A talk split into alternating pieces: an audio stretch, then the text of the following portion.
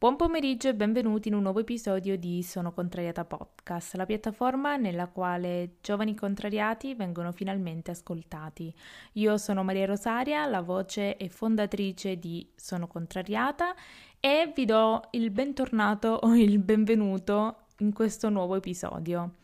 Come state? Siamo alla fine del mese di ottobre, un mese che sembra di aver già vissuto, viste le notizie che arrivano, e um, mi auguro che, nonostante i momenti siano difficili, i miei episodi, nonostante siano solo, tra virgolette, 30-40 minuti, riescano un po' a farvi svagare con la mente e farvi staccare da tutto quello che sta accadendo intorno a noi. E proprio per questo io ci tengo a fare una piccola precisazione. È bello, è importante, è necessario essere a conoscenza di tutto quello che sta succedendo. È importante essere consapevoli di quello che abbiamo, dei nostri privilegi e soprattutto è importante conoscere e dare modo a chi è in difficoltà di parlare, esprimersi e chiedere una mano di aiuto. E è bello e sto vedendo sui social che molti si stanno adoperando per aiutare le persone che sono state colpite maggiormente o che comunque rischiano di essere colpite nuovamente da questa terribile situazione che stiamo vivendo. La cosa importante è che è nobile da parte nostra e vostra ed è doveroso cercare di aiutare il più possibile le persone che ne hanno bisogno e che meritano di essere aiutate, meritano di essere tutelate e meritano di ricevere la copertura mediatica che serve per svegliare un po' le menti che cercano o fanno finta di non voler sentire, però la cosa importante è che non dimenticatevi di voi stessi, il fatto che magari vivete in una situazione un po' più privilegiata non significa che dovete devolvere la vostra in- intera giornata nell'aiutare gli altri e trascurare voi stessi. La vostra salute fisica e mentale è importante. Mi raccomando, per me è veramente importante questa cosa perché mi sono resa conto che sui social ci sono tante notizie, su, in tv ci sono tante notizie brutte e delle volte è difficile lasciarsele scivolare e quindi io sono qui proprio per ricordarvi di prendervi del tempo per voi stessi. E quale miglior modo se non con questo episodio L'episodio di oggi vede come ospite Simona Bergami. Simona Bergami è una professional organizer e ha creato uh, il suo brand che si chiama proprio Time for You per aiutare le persone a organizzare meglio non solo il proprio spazio ma anche il proprio tempo. In questo episodio ci darà tantissimi consigli su uh, come organizzare il proprio spazio, come organizzare il proprio tempo, ci illustrerà pre- perfettamente quello che è il suo lavoro, come diventare una professional organizer, ma soprattutto che cos'è la professional organizer, una professione che sentiamo spesso sui social e adesso ha e riceve una copertura mediatica grazie ai telefilm o comunque le miniserie di Netflix. Con questo episodio riuscirete a capire ed avere una chiara rappresentazione di quello che è essere e come diventare una professional organizer. Simona racconterà la sua, tra- la sua, transizione dall'essere dipendente a creare un suo brand e soprattutto ci racconterà il motivo per il quale ha deciso di trasformare questa passione in un lavoro. Io mi auguro che questo episodio uh, possa aiutarvi e mh, mm, sono sicura che lo farà perché uh, vi, vi, assicuro che darà tantissimi consigli su come migliorare proprio, la propria casa, anche solo la propria stanza nel caso in cui si dovesse tornare smart working, come conciliare le due cose, come organizzarsi meglio, soprattutto in vista di un periodo un po' che trascorreremo di nuovo in casa, quindi io vi assicuro questo episodio è perfetto per non farsi trovare impreparati di nuovo in caso di eventuale lockdown, condividetelo sui vostri social taggando sono contrariata.podcast. Lasciate una recensione se ascoltate questo episodio su iTunes. Mi raccomando, iscrivetevi, lasciate una recensione 5 stelle perché aiuta tantissimo per far conoscere il podcast. Io vi ringrazio ancora per aver deciso di ascoltare Sono Contrariata Podcast e spero vivamente di tenervi compagnia magari quando uh, volete trovare una piccola valvola di sfogo durante questo periodo un po' difficile. Vi ricordo di seguire la pagina Instagram di Sono Contrariata, sono contrariata.podcast, di seguire e di iscriversi al sito web www.sonocontrariata.com perché presto torneranno di nuovo i blog post tanti blog post super interessanti e soprattutto sarete notificati ogni qualvolta sarà online un nuovo episodio. Io ringrazio ancora Simona per aver accettato di venire come ospite nel mio podcast, ringrazio voi per aver deciso di ascoltare non solo questo episodio ma il podcast in generale, io evito di dilungarmi ancora in chiacchiere, ci vediamo giovedì prossimo sempre alle ore 14 con un nuovo episodio e io vi lascio all'intervista. Allora, eh, io sono Simona Berga, mi sono una professional organizer e faccio questa professione, diciamo, ufficialmente sì. da due anni. Ecco. E ehm, prima era un hobby. E diciamo che la mia vita eh, negli ultimi anni è diventata molto più tranquilla magari di quella che poteva essere una volta ehm, perché ho, ho, cambiato proprio il mio stile di vita diciamo, negli ultimi anni, probabilmente anche influenzata da, questa, da questa, professione che mi ha aperto tanti, tanti mondi e tanti anche modi di pensare e di vedere le cose diversamente. Prima mi rendevo conto che vivevo troppo in maniera frenetica sì.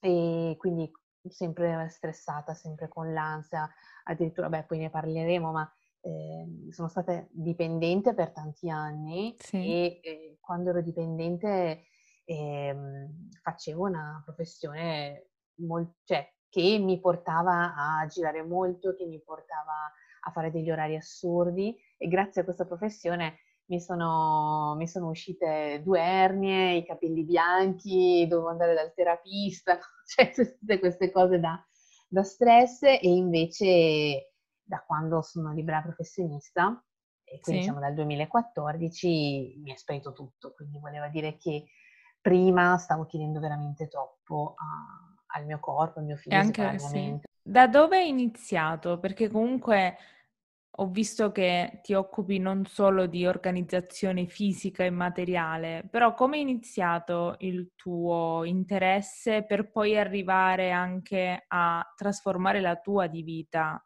proprio da dentro? Allora, guarda, paradossalmente probabilmente tutto è iniziato con il mio lavoro precedente da dipendente. Io sì. eh, ero, quando, adesso io ho 38 anni, quando ne avevo 25 sono sì. stata assunta da questa agenzia di organizzazione eventi e convegni. Diciamo che anche proprio la gestione eh, dei, delle singole giornate era molto ben inquadrata perché eh, sostanzialmente tutte le persone che lavoravano in quell'ufficio, non eravamo in tanto, eravamo una decina di persone, eh, però ehm, sostanzialmente tutti lavoravano su tutto.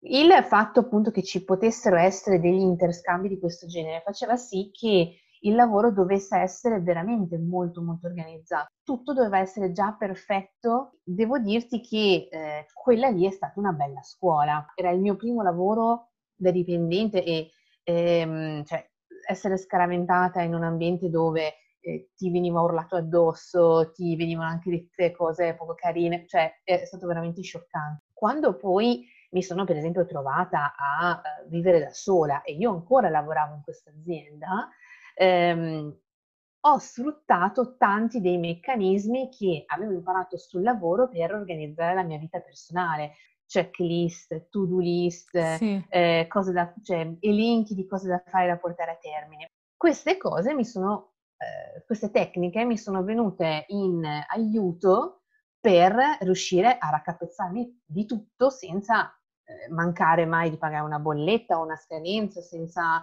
mai lasciare qualcosa di incompiuto, eccetera, eccetera. No? Quel lavoro l'ho abbandonato e nel pieno, tra l'altro, della crisi, perché parliamo del 2014, c'era ancora una bella crisi economica in quel periodo, esatto, e io me ne sono andata e sostanzialmente ho iniziato a fare da libera professionista quello che facevo da, da dipendente, quindi eh, sono inizialmente diventata una freelance eh, organizzatrice di convegni e congressi. Un sacco di amici, di, di, persone con cui ho avuto modo di lavorare, di collaborare, mi dicevano, ah, ma tu sei sempre così organizzata, sembra che tu faccia sempre le cose con così facilità, eh, ma come fai a avere il tempo di fare tutte queste cose al lavoro e poi alla sera, che ne so, mi andavo a fare il corso di cucina, andavo in viaggio, facevo, cioè, facevo anche tante altre cose mie personali che io sì. non ho mai tempo di far nulla. E quindi ho cominciato a dare dei consigli, ma prova a vedere di eh, organizzarti la giornata con una lista di cose da fare, quando finisci di lavorare chiudi e eh, vattene a fare ciò che vuoi, insomma tutta una serie di, di, di tecniche che io però stavo imparando così, diciamo, eh, sul campo. Sì. Poi in realtà a un certo punto, circa tre anni fa, io ho, mi sono imbattuta casualmente in APOI, che è l'Associazione di Professional Organizer Italiana. E lì mi si è aperto un altro mondo, che è quello di dire, cavolo, ma allora ci sono delle persone che, in, che, fanno di professione quello che io faccio a tempo perso, così che faccio per divertimento. E quindi mi sono detta, cavolo, ma io queste cose le faccio già eh, normalmente, le faccio già tutti i giorni.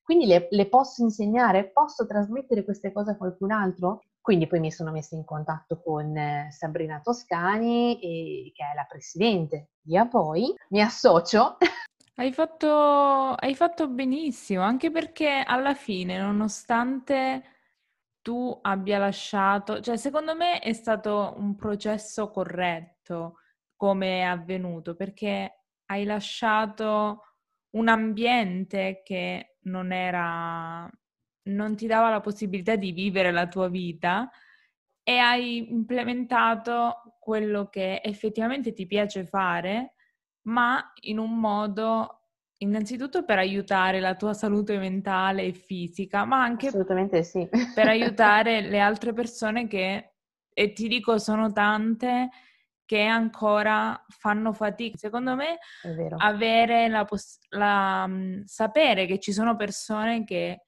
ti possono aiutare in questo è, è, è utilissimo perché molti come me non sapevano fosse una, una professione che qualcuno effettivamente fa. In realtà non sapevo che in Italia ci, fo- ci fosse effettivamente questo tipo di possibilità, perché spesso invece viene considerata un po' una cuginata, tra virgolette, cioè del tipo, ma devo chiamare te per venirmi a sistemare l'armadio? Vabbè, No, oppure la solita frase nel mio caos ci trovo tutto. Brava, esatto, esatto. E noi spesso confondiamo le cose e ehm, per esempio c'è una, una netta differenza tra ordine e organizzazione. L'ordine sono, eh, è sostanzialmente quello che ci dicevano un po' le nostre mamme, cioè detto anche la mia, eh, quando eravamo bambini, ragazzini, no? che ti dicevano, eh, vabbè, prima di venire a cena devi ordinare la tua camera. Sì. Però in realtà questo comando, tra virgolette, eh, è qualcosa di indefinito, qualcosa che non è mai stato realmente codificato nella comunicazione genitore-figlio. Che cosa vuol dire per te, genitore, che il figlio deve mettere in ordine la camera? Vuol dire che tutto deve sparire dal pavimento? Esatto. Cioè, ma allora basta solo che prendo la roba, la filo sotto il letto o la butto sì. dentro l'armadio, così un po' come capita e io ho già messo in ordine e spesso è anche manipolato dal genitore stesso. perché diventiamo degli adulti incasinati, perché a nostra volta probabilmente abbiamo avuto davanti degli esempi di adulti incasinati. Non so, il genitore metteva a posto, no, quando il bambino magari è molto piccolo, mette a posto l'armadio in una certa maniera, dopodiché andrà sempre bene così perché per me è comodo così. Ma alla fine se il bambino deve essere autonomo, se il bambino deve rimettere a posto le cose da solo, eccetera, non potrà mai farlo se tu metti le sue cose, che ne so, in uno scaffale alto dove non arriva. Non, non potrà mai farlo se non gli lasci quel minimo di autonomia nel decidere dove, dove vuole mettere le sue cose. E questo ovviamente poi diventa un problema che si strascina avanti negli anni. L'organizzazione invece, che è quella che io, così come gli altri colleghi professional organizer, miriamo a comunicare, è sostanzialmente il fatto di dire scegli tu dove mettere le tue cose, ragiona su dove, dov'è il posto migliore dove mettere quell'oggetto. Non fare che sia ma sì perché ho sempre fatto così o perché mia mamma faceva così, non importa, ma sei tu che lo devi utilizzare, quindi tu ragiona su dove metterlo. Nel momento in cui sei tu stesso che eh, in maniera cosciente decidi che quella mensola è il posto migliore per la moca, dico sì. una cosa a caso, ti verrà molto più spontaneo rimetterla al suo posto dopo l'utilizzo e quindi mantenere un ordine, un'organizzazione, un ordine costante in tutta la casa. Ma nel momento in cui ti sei trasferita e quindi vivevi con un'altra persona, come hai fatto a togliere quella persona dal suo comfort, tra virgolette, per aiutarla a gestire meglio il tutto. I clienti peggiori sono i tuoi familiari, il tuo marito. Assolutamente. Quindi è sempre un po' difficile lavorare con queste persone. E, ehm, diciamo che quando sono venuta a vivere in questa casa, eh, lui mi aveva già liberato un, so, uno spazio nell'armadio, eccetera, quindi eh, tutto quello spazio lì io me lo sono gestito eh, come ovviamente meglio ritenevo. Dopodiché, eh, pian piano ho nel, nel, tempo cominciato a mettere le mani in quelli che erano, tra virgolette, gli spazi comuni, quindi sì. so, la sala, la cucina, eccetera, eccetera. Diciamo che prima glielo chiedevo, cioè sì. io quando vado in una, in una famiglia, anche adesso, e eh, perché magari mi chiama la lei della coppia, no? Sì. Io non, non, noi non mettiamo mai per nessuna ragione le mani nelle cose di lui, perché ognuno deve eh, essere responsabile delle proprie cose, tu non puoi buttare via le cose di qualcun altro senza che lui sia presente. E lo stesso rispetto della proprietà altrui, io ovviamente ce l'ho anche con, con mio marito. Quando hai fatto il, um, il passaggio tra toglierti, cioè mh, da quella situazione di, di lavoro che avevi prima, al passare da freelancer, come hai trovato il coraggio e quali sono gli insegnamenti che non ti sei voluta portare dietro? È diventata una questione di sopravvivenza, eh, perché mi rendevo conto che proprio fisi- il mio fisico stava completamente cedendo. Sì. Avevo ormai somatizzato tutto il male possibile e immaginabile di quel lavoro. Mi hanno scoperto due ernie. Andavo due volte alla settimana dal fisioterapista prendevo antidolorifici tutti i giorni perché ero completamente bloccata con la cervicale, cioè vivevo proprio male, che nel momento in cui invece me ne sono andata, a me è sparito tutto. Cioè quando hai riniziato a lavorare per te stessa, cosa uh-huh. ti sei ripromessa di non fare? Allora, eh, sostanzialmente due cose. Eh, la prima è che avrei cercato di lavorare eh, solo con chi mi faceva piacere lavorare. Mi sono detta che piuttosto faccio una vacanza in meno, piuttosto eh, vado fuori a cena qualche volta di meno, eccetera, ma di lavorare eh, con il mal di stomaco io non lo voglio più fare. La seconda cosa che mi sono ripromessa è di rispettare sempre il mio riposo, il mio tempo libero. Io non voglio più, ci possono essere delle eccezioni, questo Ma sì, non deve cioè, diventare un'abitudine. Esatto, non deve mai essere una regola. Ehm, la, professio- la tua professione come quella del professional organizer in generale è ancora nuova, tra virgolette, in Italia e per molti sconosciuta. Come hai fatto, soprattutto magari lontano dai social, ad avvicinare le persone ai tuoi servizi o al tuo lavoro? e um, con il più classico dei, ter- dei, dei, metodi, ovvero il passaparola. Diciamo che all'inizio inizio ehm, mi sono prestata a, ehm, a, fare delle serate gratuite, quindi eh, ho contattato delle associazioni, eh, poi mi sono spinta magari, non so, a il mobilificio piuttosto che all'agenzia immobiliare, eccetera, e quindi rimanendo sul territorio e mi sono prestata a offrire una, eh, una professionalità, quindi dei consigli, a, so, far vedere eh, come piegare le magliette in maniera ottimale da, per poi mettere nell'armadio e fare il cambio di stagione, cioè piccole cose così, in maniera gratuita. Quindi, eh, so, l'associazione o il mobilificio, per esempio, erano contenti perché hanno organizzato, che ne so, la serata piuttosto che il pomeriggio con la professional organizer e io ovviamente, insomma, facevo, tenevo una mini conferenza, un mini workshop però gratuito e, e da lì sicuramente ho, ho, cominciato a farmi conoscere, eccetera.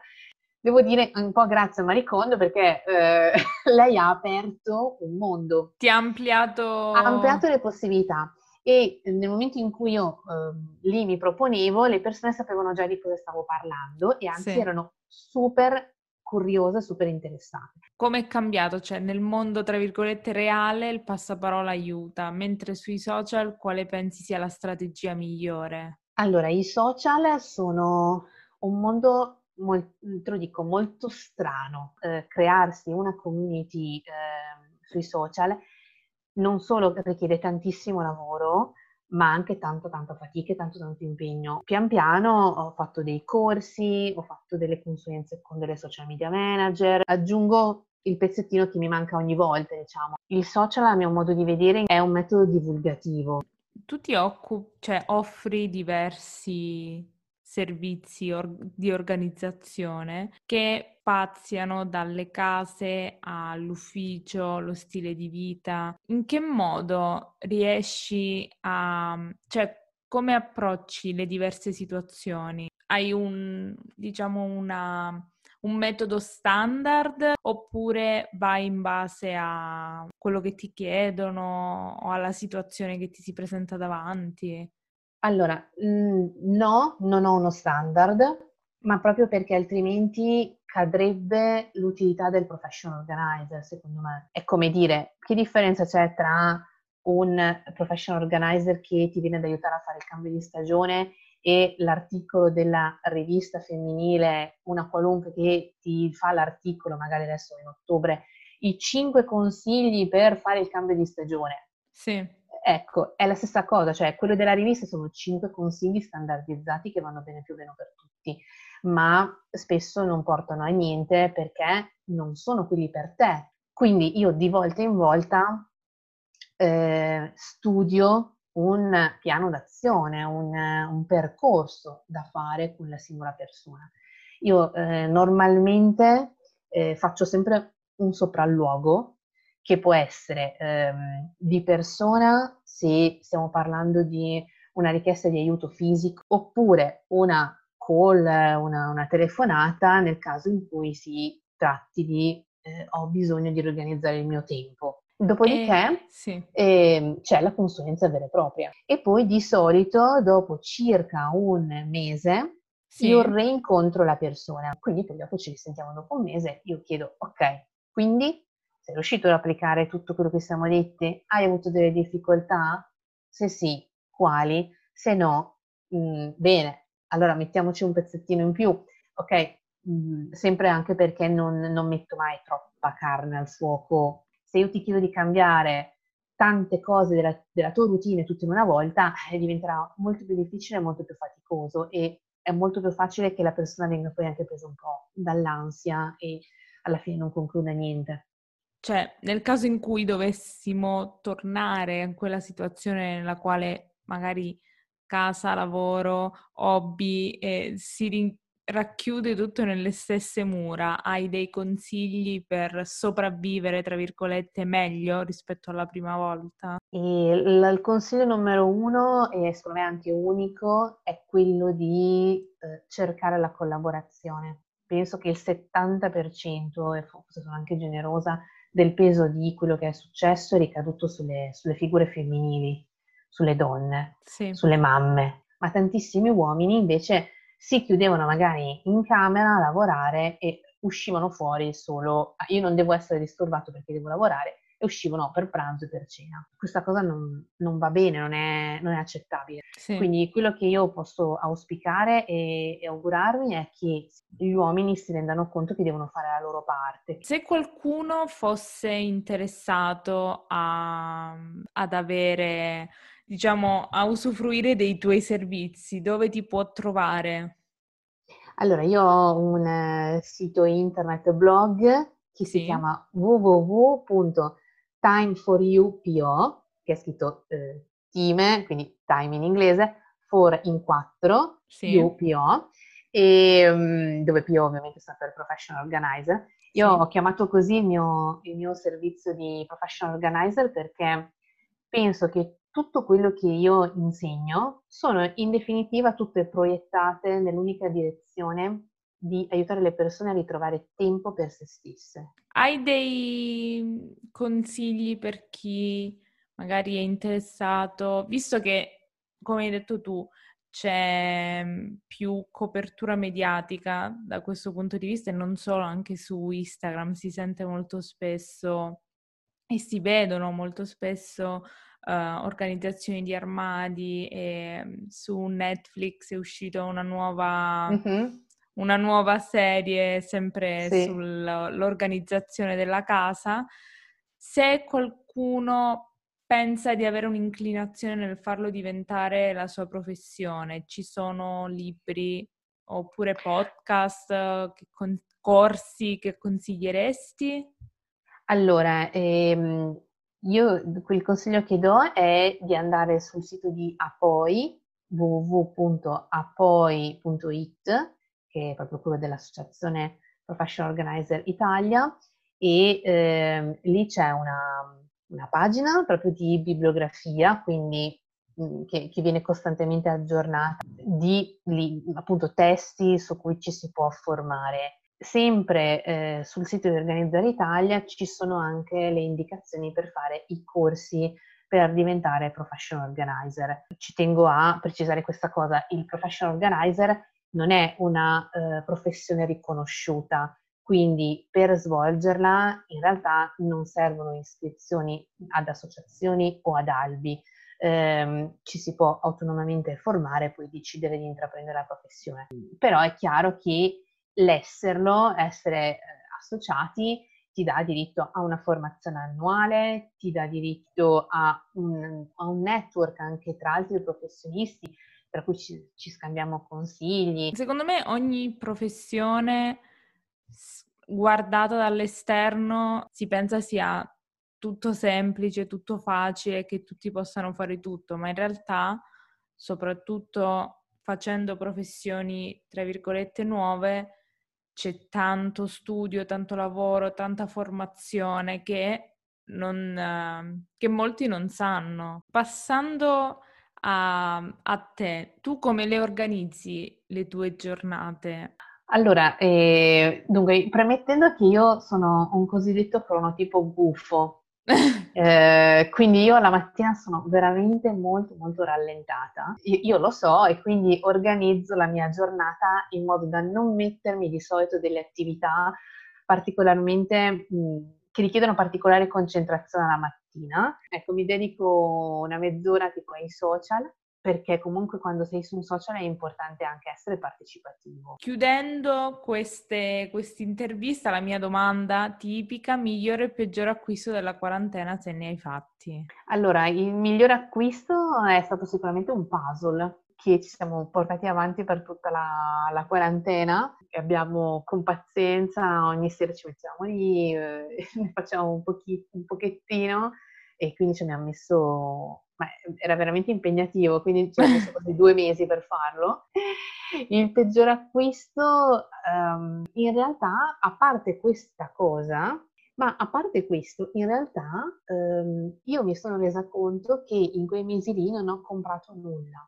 Ma pensa che addirittura noi abbiamo, ci siamo resi conto che abbiamo fatto dei risparmi eh, enormi anche sull'acquisto di, di, di, beni di prima necessità, tipo la spesa, tipo eh, il cibo. Abbiamo Vero, questo sì. comprato pochissimo. È che eh, io ho, sono passata da prima del lockdown, che andavo a fare la spesa al supermercato una volta alla settimana, ora continuo ad andarci una volta al mese. Il fatto di aver capito questo ti ha aiutato anche a implementare questo servizio oppure anche a fare questi suggerimenti nel tuo assolutamente lavoro? Sì, assolutamente sì. Sì. sì, sì, sì, Comprare solo quello che mi serve, aver già deciso prima cosa mangio, quindi non devo pensarci ogni giorno. Compro solo quello che mi serve, mi assicuro di ciò che, di ciò che ho in casa e di ciò che devo acquistare e comprando solo quello che mi serve non mi lascio tentare dalle promozioni. Secondo me avere il supporto di persone competenti e conoscere che ci sono persone competenti che possono aiutare a cambiare, a modificare lo stile di vita per raggiungere quella tranquillità che tu tanto hai desiderato e, e hai rincorso. E, ehm, è utile, è utile e anche confortante sapere che non siamo noi un caso a parte, mentre in realtà è un problema che non è un problema, però è una condizione di disagio che non siamo i soli ad avere, ma ognuno ce l'ha un po' a modo suo, diciamo. Ti ringrazio ancora per aver accettato e per aver svelato, tra virgolette, il mistero della professione del professional organizer che ancora non è tantissimo conosciuta oppure se è conosciuta solo in piccole parti. Grazie a te per avermi ospitata e Grazie. per avermi concesso questo tempo.